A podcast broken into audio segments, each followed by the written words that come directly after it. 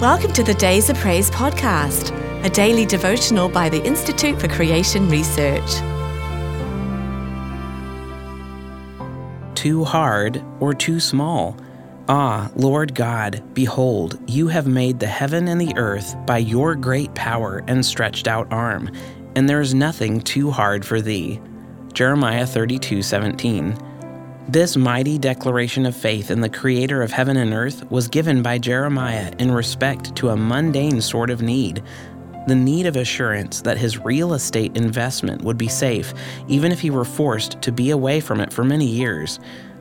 There is nothing too small for the Lord, just as there is nothing too hard for him, and he delights to show himself strong in the behalf of them whose heart is perfect toward him.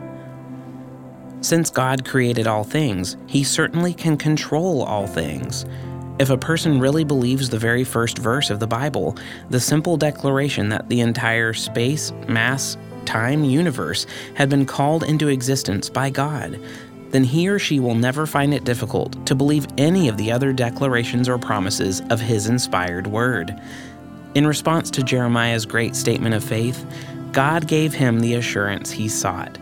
Behold, I am the Lord, the God of all flesh. Is there anything too hard for me? God, who made the sea, could roll back its waters to enable his people to pass through its very midst unharmed. He who made the earth could cause the earth to cease its rotation to give his people victory. There is nothing too hard for the God of creation we can be confident that 21st century problems are no more difficult for God than those of 600 BC. May our mighty Creator grant us trusting and obedient hearts in both the great problems and the small problems of life. In this verse, the Hebrew word for hard is the same as for wonderful. God delights in transforming the hard things of life into the wonderful works of God.